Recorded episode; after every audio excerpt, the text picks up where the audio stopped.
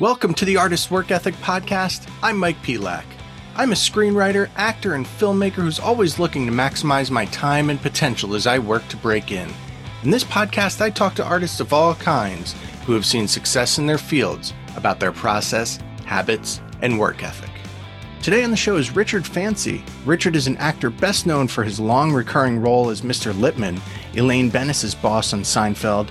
Along his extensive career, Richard has been seen in films such as Being John Malkovich, The Girl Next Door, Hollywoodland, Tango and Cash. On TV, in addition to Seinfeld, he's been in The District, Ray Donovan, The Closer, The West Wing, Friends, The Wonder Years, and many more. I also recently launched my Substack. I'll be putting out some writing through Substack each week, and that's also how you can stay up to date on this podcast, as well as other projects I'm involved in. I hope you'll subscribe to read along at mikepelak.substack.com. That's MIKEPELAK.substack.com. A couple quick things before we jump into the episode. I've talked in the past about myself working on breaking into screenwriting. Please check out blackoilfilms.com/screenwriting. There you can check out some of the screenplays I've written. I have the first 10 pages of each one uploaded, but feel free to email me at theartistsworkethicpodcast@gmail.com, and I'd be happy to send you a full script if you're interested in reading. Last thing before we get into the episode, I would love anyone listening to subscribe, rate, and review the Artist's Work Ethic Podcast wherever you listen to podcasts. It really helps us put the show out there for more people to listen to. Richard, thank you for coming on with me today. Sure, my pleasure.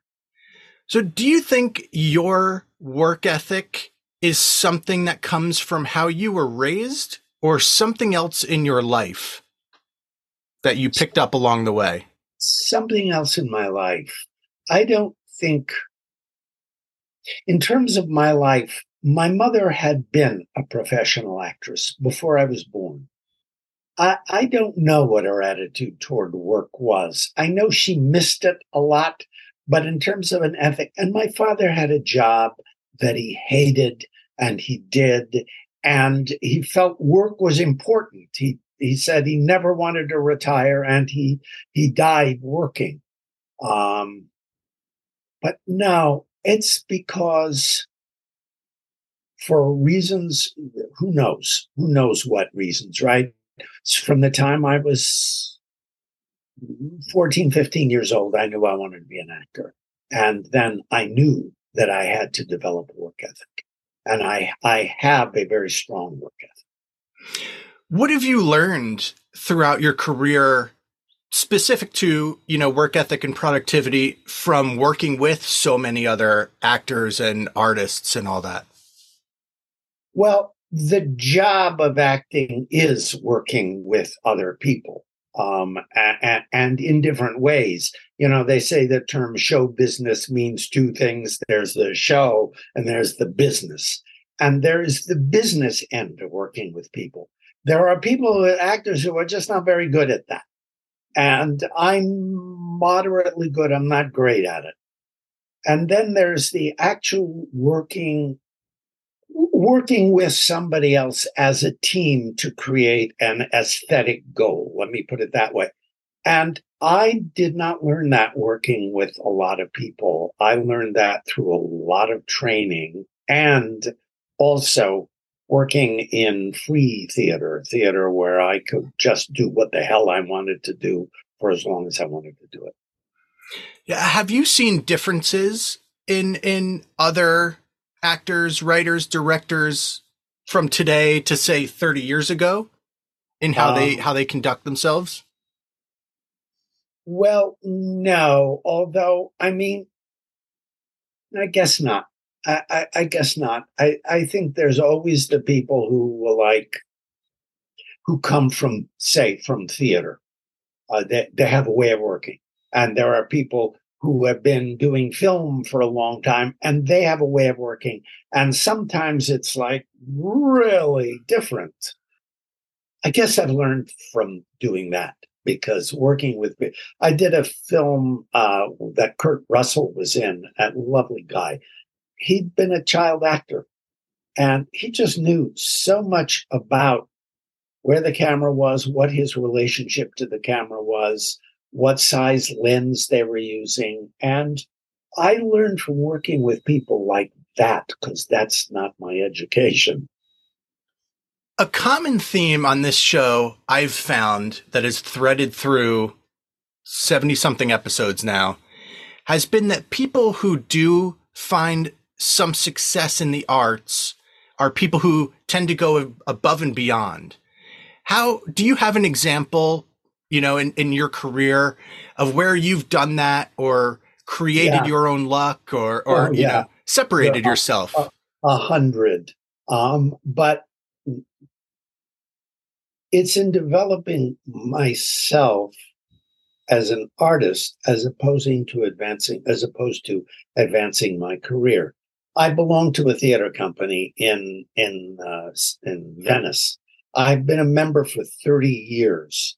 And during that time, I'll give you an example. I decided I wanted to work on a fairly obscure play by Henrik Ibsen called The Master Builder. And I collared somebody, a very, very gifted director who had not directed for years. And I talked him into working just a little bit with me and a woman who I'd started to work with on the play. 2.5 years it took 2 years to actually get a performance where we were paid a very tiny amount of money, which ran for 6 months. And that was because I am obsessed with my work.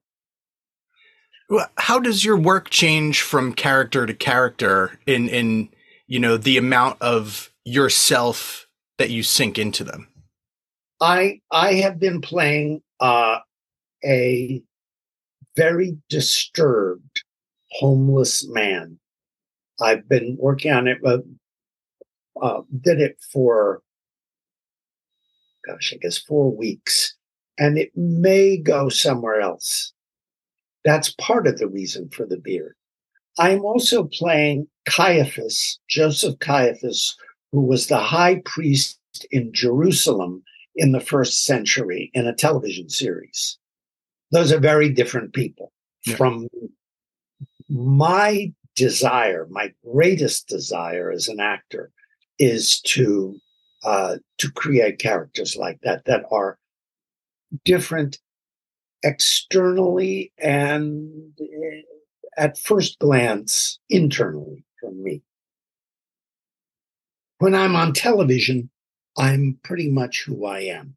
Okay. Yeah, I guess I was more curious of when you're breaking down a character.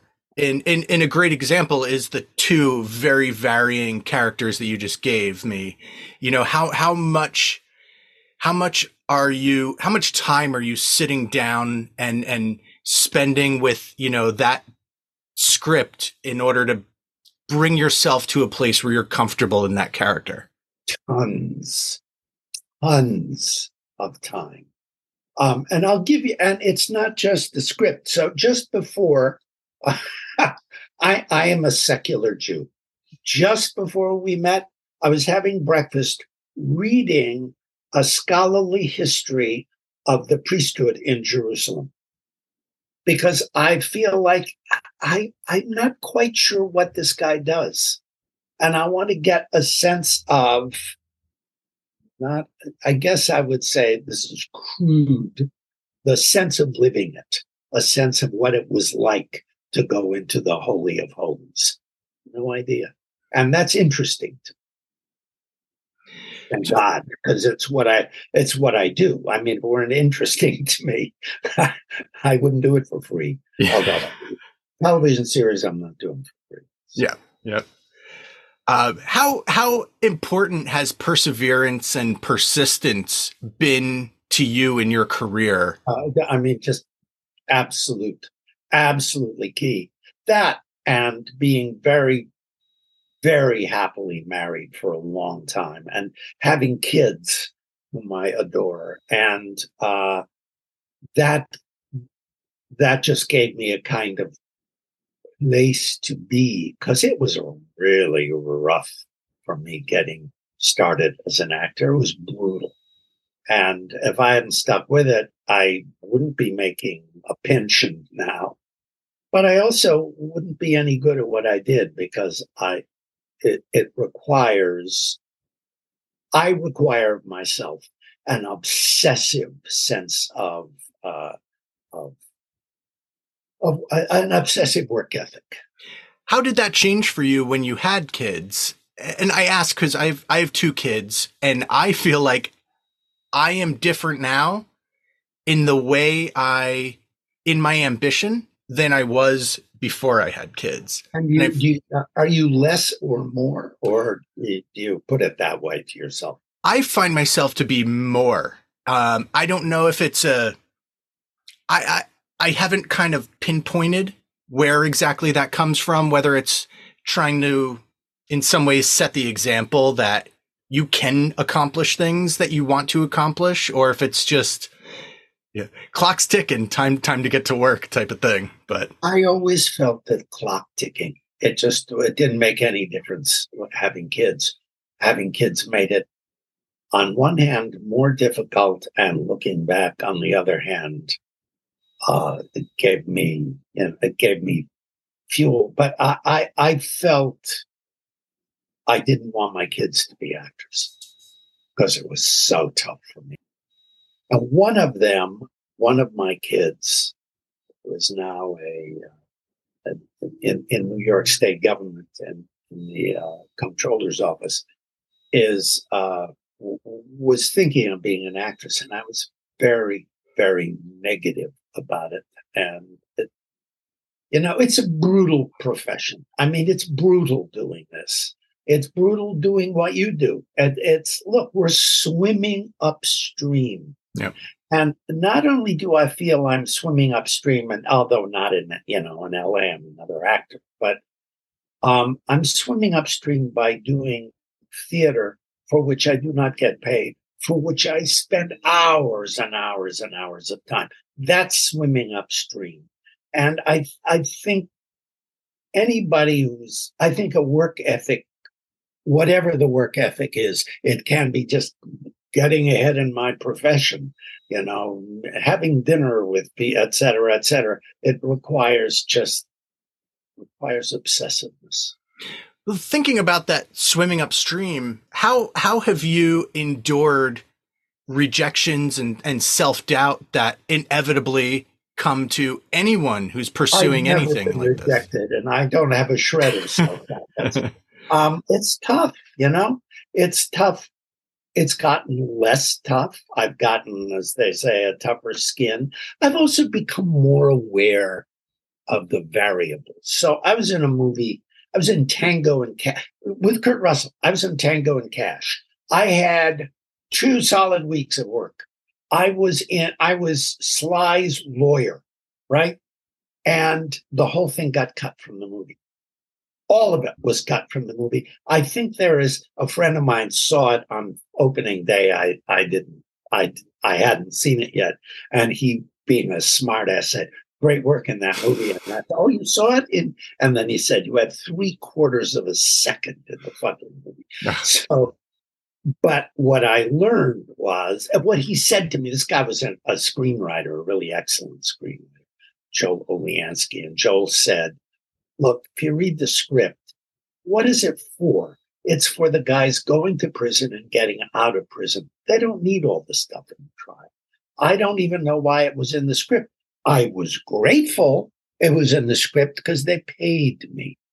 And I think I get residuals every once in a while for my 3/4 of a second.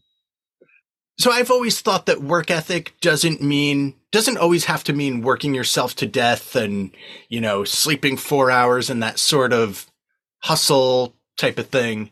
How do you stay balanced when you feel, you know, exhaustion starting to creep in into how you're feeling day to day? I work out. I go to the gym 3 times a week and I do Pilates the other 3 times. But aside from that, I do something called Feldenkrais, awareness through movement, which is extremely, I'll just simplify it by saying it's extremely relaxing and freeing. And just to have the level of the ability through some of this to be able to breathe, that's really key for me. So that's part of it. Part of it is just, you know, I'm married to somebody that is very dear to me. And that also is deeply, you know, well, you know what I mean. Can't do it without them. Yeah. Right.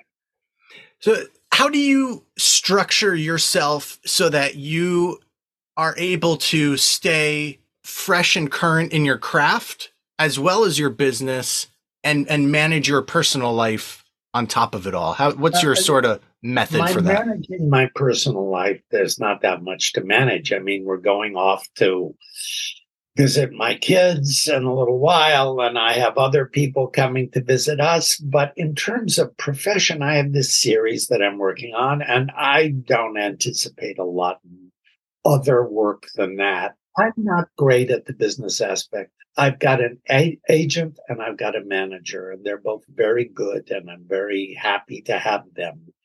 That's something that I wish I had more of a chip for, you know. I don't.